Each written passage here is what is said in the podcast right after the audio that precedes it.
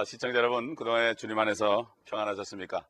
우리 계속해서 오늘 아, 축복된 말씀, 요한계시록의 말씀을 같이 아, 공부하도록 하겠습니다. 성령님께서 아, 저 여러분에게 아, 참 기름 부은 가운데서 말씀을 깨닫게 해주시고 우리가 마치 눈으로 보듯이 모든 말씀을 깨닫고 아, 이 깨달은 대로 행할 수 있는 이런 축복이 여러분에게 임하시길 바랍니다. 이 사도 요한이 2000년 전에 아, 앞으로 조만간 우리에게 일어날 2000년 후에 일어날 일들을 하나님이 보여주셨을 때 바로 어, 예수의 영은 예언의 영이라고 그랬죠. 그렇기 때문에 누구든지 예수 그리스도의 영, 성령을 가지신 분들은 이 말씀을 우리가 들을 때, 읽을 때 바로 내가 일하는 광경을 지금 보는 것처럼 확실하기 때문에 믿는 겁니다. 그래서 성령이 있어야만 말씀을 믿을 수가 있죠. 아, 영적인 눈이 열려야만 믿을 수 있죠. 그렇기 때문에 성령으로 다시 태어나야만 하나님의 나라를 볼 수 있죠. 보아야만 믿죠. 되게 보면 전도하다 보면은 천국 받느냐고 그러죠? 그런데 저는 이렇게 대답합니다. 그 눈 가지고는 한번 안 보일 텐데요. 예? 어, 다시 태어나셔야만 되죠. 그 눈은 지금 어, 죄송스럽지만 썩은 눈이 돼가지고 안 보입니다. 이렇게 얘기하고 자극적인 말을 가끔 합니다. 아, 왜냐하면 어, 의식적으로 대드는 분들이 있을 때는 그렇게 자극적인 말을 할 때 되는 거죠. 옛날에 어떤 아이가 복음을 전하는데 학교 선생님이 지나가다가 아이가 예수 안 믿으면 지옥 간다고 그러니까 지옥이 어딨냐고 호통을 쳤죠. 그러니까 그 아이가 그에게 말하기를 아니 선생님 지옥이 없는데 왜 그렇게 화를 내세요? 이렇게 얘기했습니다. 그 한마디가 그 선생님의 심장을 뚫었습니다. 밤새도록 잠을 자지 못하다가 결국 나중에 교회를 찾아서 복음을 듣고 주님을 영접했다는 실화가 있습니다. 여러분 오늘 이 말씀 지난번까지 6장 끝냈죠? 6장은 바로 여섯 번째 나팔입니다. 지구 인구의 반이 죽습니다. 일어납니다. 하나님의 말씀이기 때문에 이것이 바로 대환란입니다. 그러나 이제 어, 오늘 말씀을 배우는 것은 어, 환란과 환란 사이 일곱째 나팔이 불기 전에 잠깐 동안 어떤 현상이 있고 어떤 장면이 삽입이 됩니다. 바로 우리 주님이 나타나시는 장면입니다. 이것을 한번 오늘 말씀을 아, 공부해 보겠습니다. 심센 천사가 나타나는데 바로 그분은 주의 천사인데 주의 천사는 바로 예수 그리스도를 나타내 주는 현연의 천사이기 때문에 그분이 바로 예수 그리스도입니다. 그렇기 때문에 바로 사도 요한에게 나타나신 분이 예수 그리스도죠. 아, 그래서 아, 이제 일곱째 나팔은 11장 15절 가서 열리기 때문에 우리가 조금 덮어두고 아, 10장 1절부터 1절을 먼저 보도록 하겠습니다. 내가 보니 다른 힘센 천사가 하늘에서 내려오는데 구름으로 옷 입고 머리에 무지개가 있으며 얼굴은 해와 같고 그의 그의 발은 불기둥 같더라. 여러분 구름 아부 구름이라고 그러면은 우리 주님과 관계가 있죠. 아, 우리 주님이 아, 승천하실 때도 하늘 구름이 가려가지고 그들이 주님을 볼 수 없었습니다. 아, 그리고 계속 1장 7절에도 그가 하늘 구름을 타고 오시리라. 구름을 타고 오시리라. 찌른 자도 볼 것이요. 모든 족속에 애곡하리라. 그렇죠? 구름과 관계가 있습니다. 아, 옛날에 아, 지성소에도 구름이 하나님의 영광이 임할 때 구름이 잔뜩 졌습니다. 사람들이 제사장들이 일어서지 못할 정도로 어, 그 정도로 구름이 끼었다고 그랬죠. 이거는 보통 대기권에 있는 구름과는 다릅니다. 하늘 구름입니다. 아, 그리고 어, 요한계시록 1장 14절 15절에 나타난 아, 바로 이 천사 아, 사도연에게 직접 나타난 천사가 바로 이 주의 천사고 힘센 천사라는 것을 알 수가 있습니다. 여러분 그림을 한번 보실까요? 아, 그림 보시게 되면은 아, 참 그 모습 한번 상상해 보시기 바랍니다. 그 말락에서 보면은 어, 참 태양, 어? 의의 태양이 떠오른다. 의의 태양, 바로 우리 주님은 재림할 때 태양이 동쪽에서 떠오르는 것처럼 오신다 이겁니다. 그래서 얼굴에 해같이 변난다. 어? 그래서 우리 주님을 의의 태양이라고 그러죠. 재림을 어, 바로 태양이 떠오르는 장면으로 한다면은 주님이 십자가에 죽으시는 것은 바로 서쪽에 해가 넘어가는 그것은 바로 뭡니까? 아, 주님이 죽으시는 거죠. 그러나 주님이 재림할 때도 모든 하늘과 바다는 빨갛고 주님이 아, 죽으셨을 때도 초림 때 그때 죽으셨을 때도 어, 이 세상은 피로 물들었습니다. 바로 주님의 피죠. 그러나 재림할 때 피는 주님의 피가 아니라 심판받고 죽을 많은 멸망받은 사람들의 피입니다. 아, 악인들의 피죠. 참 생각하기도 싫습니다. 그렇기 때문에 우리가 복음을 전해서 하나님은 한 사람이라도 빠짐없이 전부 모든 사람이 구원을 받고 진리의 지식에 이르기를 원한다. 아, 이렇게 하나님을 알게 되고 생명을 내가 취하게 되고 참 영생을 취하는 이렇게 되기를 원한다. 어떤 사람이든지. 그러므로 지옥이란 것은 사람을 위해서 만든 것이 아니라 사탄과 그의 천사들. 저 루시퍼 하늘 보좌에서 하나님과 겨뤄서 이기겠다고 했던 그 사탄이 또 그를 따르던 3분의 1 천사들과 또 뭣도 모르고 이 세상에 태어나서 죄인인 줄 모르고 마귀를 따라가다 멸망하는 그 사람들을 위해서 격리된 장소가 바로 지옥이죠. 하나님이 우리 사람 보내려고 만든 게 아닙니다. 이 오해하면 안 됩니다. 많은 사람들이 왜 지옥 만들느냐고 그러는데 지옥을 안 만들면 우리가 어떻게 삽니까? 살인자들이 그냥 감옥에 들이지 않고 거리를 계속 배회한다면 어떻게 착한 사람들이 선한 시민들이 살 수 있겠습니까? 바로 하나님은 악과 선을 분리하시는 분입니다. 아, 우리 2절을 들어가 보겠습니다. 이제 그분이 일곱 천둥 소리를 냅니다. 일곱 우레가 우리게 합니다. 일곱 천둥. 아, 10장 2절 보겠습니다. 그의 손에는 작은 책이 펴 있고 오른쪽 발은 바다를 왼쪽 발은 땅을 밟고서 3절 보겠습니다. 사자가 포효하는 것처럼 큰 음성으로 외치니 그가 외칠 때 일곱 천둥이 소리를 발하더라.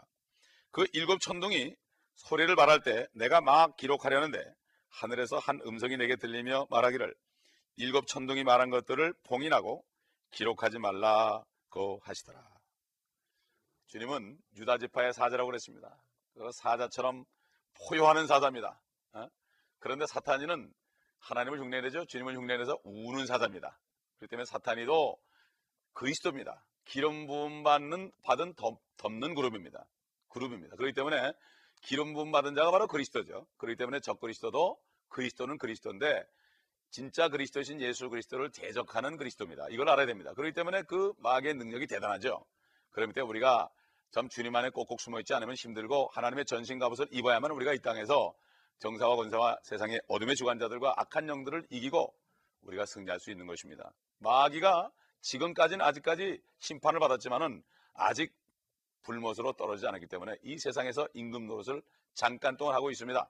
그렇기 때문에 우리는 그 마귀 수하있는 영혼들을 복음을 전해서 우리 주 예수 그리스도가 십자가에서 우리의 죄값을 다 담당하시고 죽으셨다가 부활하셔 성령을 주셨기 때문에 이제는 그 피로 누구든지 믿는 사람은 죄가 다 없어지고 구속을 받아서 죄로부터 사함으로부터 지옥으로부터 다 끊어냄을 받아가지고 자유함을 받아가지고 이제는 영원한 생명을 누리시다는 복음을 전할 때 바로 주님은 오시는 것입니다. 그렇기 때문에 우리가 이 복음 전하는 일을 많이 할 때 주님의 마음을 시원케 하는 거죠. 주님이 안에 있는 사람은 주님의 일을 할 수 있다고 그랬습니다. 그러므로 우리는 주님보다도 더 큰 일을 할 수 있다고 주님이 약속을 하신 것을 기억, 아, 절대로 잊어버려서는 안 됩니다.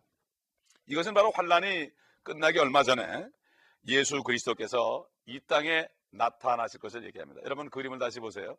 그림 보게 되면은 아, 한쪽 발은 한쪽 발은 땅에다. 이게 바로 지금 팔레스타인 땅입니다. 팔레스타인 땅입니다. 가나안 땅이란 말입니다. 거기가 팔레스타인 땅이고 한쪽 발은 바다 지중해입니다. 어, 얼마나 하나님이 크십니까? 그렇기 때문에 이렇게 하면서 어, 부르짖는 이란 말씀입니다. 아, 여러분 그 이사에서 66장 보게 되면은 어, 이런 말씀이 있어요. 여러분 한번 마지막 이사 66장은 어, 특별히 이사에서 말씀은 66장으로 되어 있죠. 성경이 66권으로 되어 있습니다. 그리고 이사의 1장부터 39장까지는 이스라엘에 대한 심판이 나와 있고 40장부터 마지막 절까지는 회복이 나와 있습니다. 그리고 특별히 66장은 마지막입니다. 마지막 천년왕국과 영원한 세계를 요한계시록과 아, 일치하게 되어 있죠. 그래서 참 아, 이사야는 작은 성경이다 이렇게까지 우리가 생각할 수 있죠. 참 하나님의 말씀은 오묘합니다.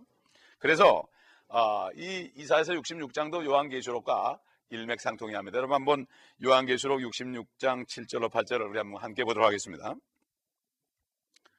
그녀가 진통하기 전에 나왔으며 그녀에게 고통이 있기 전에 그녀가 사내하기를 낳았으니 여인은 바로 이스라엘 얘기하죠. 누가 그러한 일을 들었으리요? 누가 그러한 일들을 보았으리요?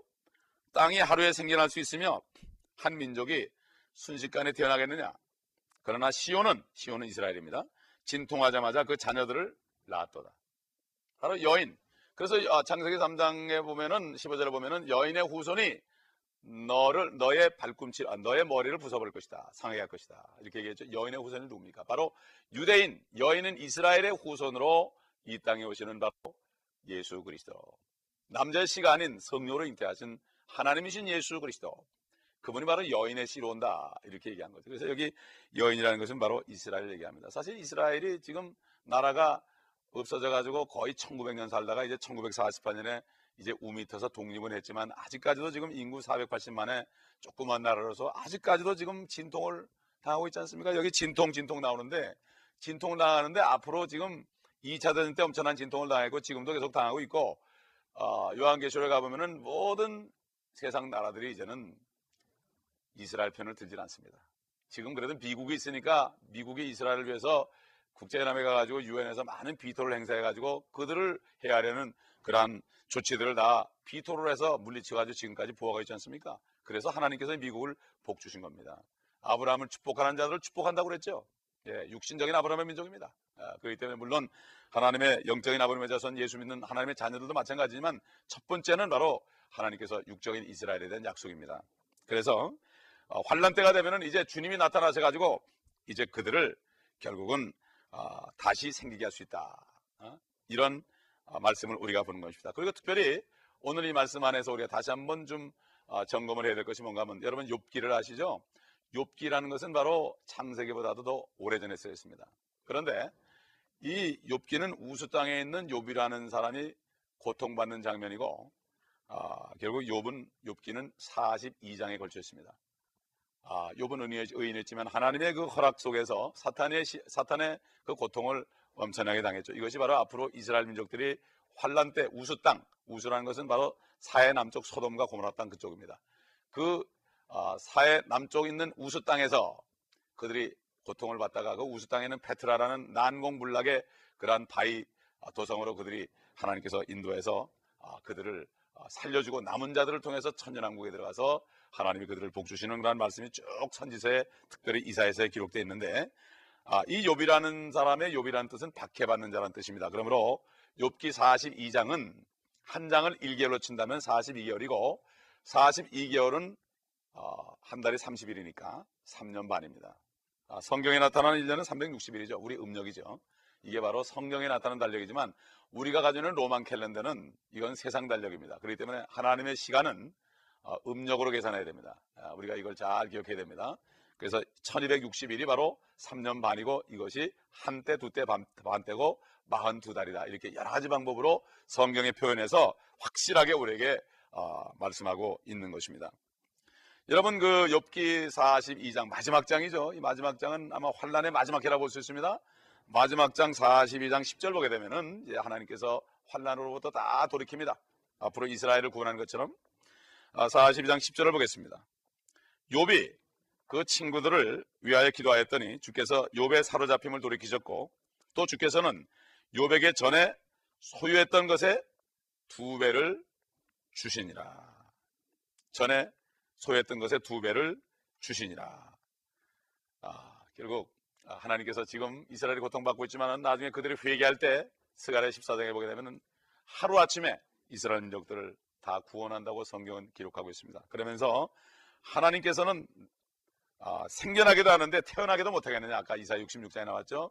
하나님은 얼마든지 열두 지파를 다시 일으킬 수 있습니다. 그들이 흩어져 있을지라도 하나님은 DNA까지 다 보는 분이기 때문에 열두 지파를 고스란히 다시 일으켜서 에스겔서 48장에 있는 것처럼 그 팔레스타인 땅을 가난 땅을 완전히 적각거리 오는 그 땅 아브라함이 약속한 그 땅을 다시 주어서 그들이 거기서 땅을 분배하는 장면이 에스겔서 48장에 나옵니다. 성경 전체가 다 통하죠. 그래서 지금 여기 아까 욕기에 있는 거 사로잡힘으로부터 도입히셨다 하는 것은 이스라엘을 팔레스타인 땅으로 회복하는 것을 말하고 욥은 이스라엘이 사탄에게 박해당할 때처럼 박해당한 이러한 것을 여기서 상징적으로 보여주고 있습니다.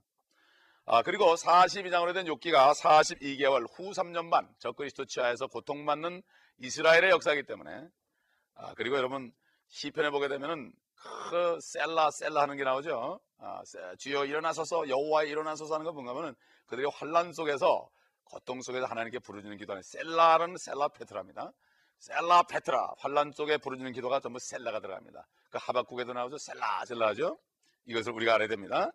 그래서 결국 욥기 38장에 가보면은 그 고통받는 욥에게 하나님이 나타나죠. 그러면서 내가 땅에 기초를 놓을 때, 모퉁이 돌을 놓을 때, 준승을 띄었을 때 네가 어디 있었느냐? 네가 사나이답게 얘기해보라 그랬죠. 아, 욥이 깜짝 놀랐습니다. 내가 주에 관하여 듣기만 하였는데 이제는 주님을 비옵나이다. 우리는 주님을 만나는 경험이 있어야 됩니다. 주님에 관해서만 하는 게 아니라 말씀 안에서 성령 안에서 주님을 만나는 그런 경험이 있어야 됩니다. 저도 교회를 어릴 때부터 다녔지만은 나이가 35이 돼서야 겨우 주님을 만났습니다.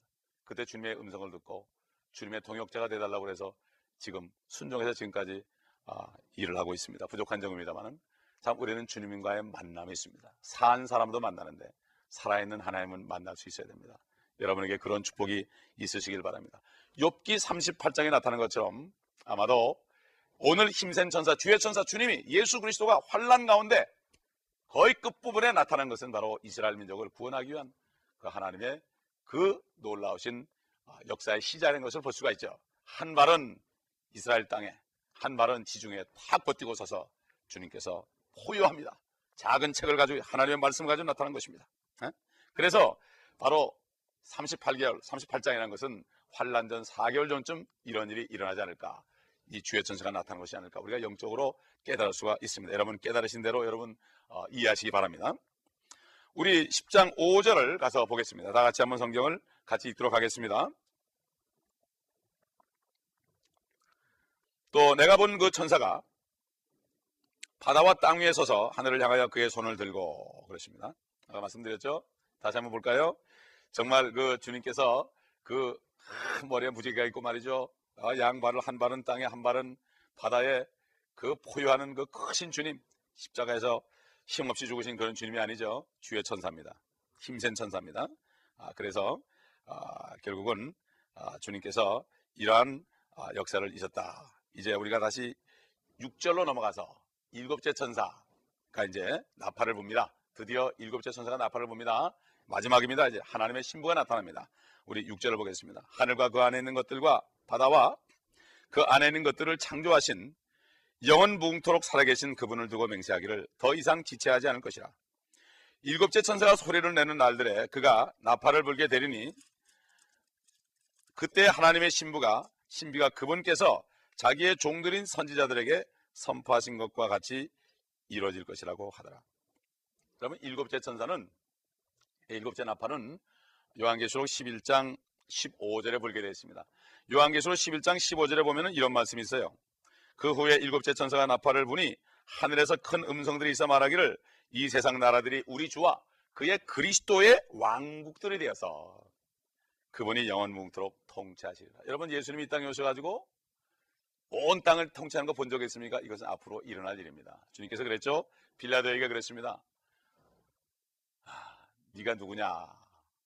내가 너를 살릴 수도 있고 죽일 수도 있다. 십자가에 못 박을 수도 있고 너를 석방할 수도 있다 이렇게 말할 때 주님께서 그랬죠. 지금은 이 나라가 내게 속하지 않았지만 그 뜻은 뭡니까? 앞으로는 주님이 재림할 때는 이제 사탄으로부터 인계를 받아서 마지막 아담으로 빼앗긴 이 땅을 주님께서 다시 회복할 것을 말합니다. 그래서 에베소 1장에 보게 되면은 뜻의 신비, 하나님의 뜻의 신비는 그 비밀은 뭔가?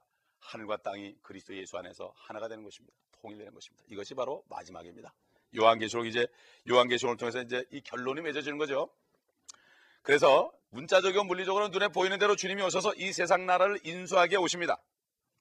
이것은 앞으로 실질적으로 일어날 일입니다.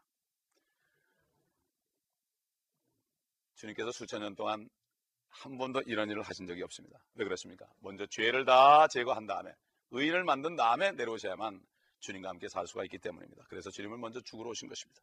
유대인들은 이것을 몰랐던 거죠. 이제 주님이 오실 때 되면 그들이 찔렀던 그 예수 그리스도 그분이 여호와 하나님 것을 알고 그들이 통곡한다고 스가랴 12장에는 분명히 증가하고 있습니다.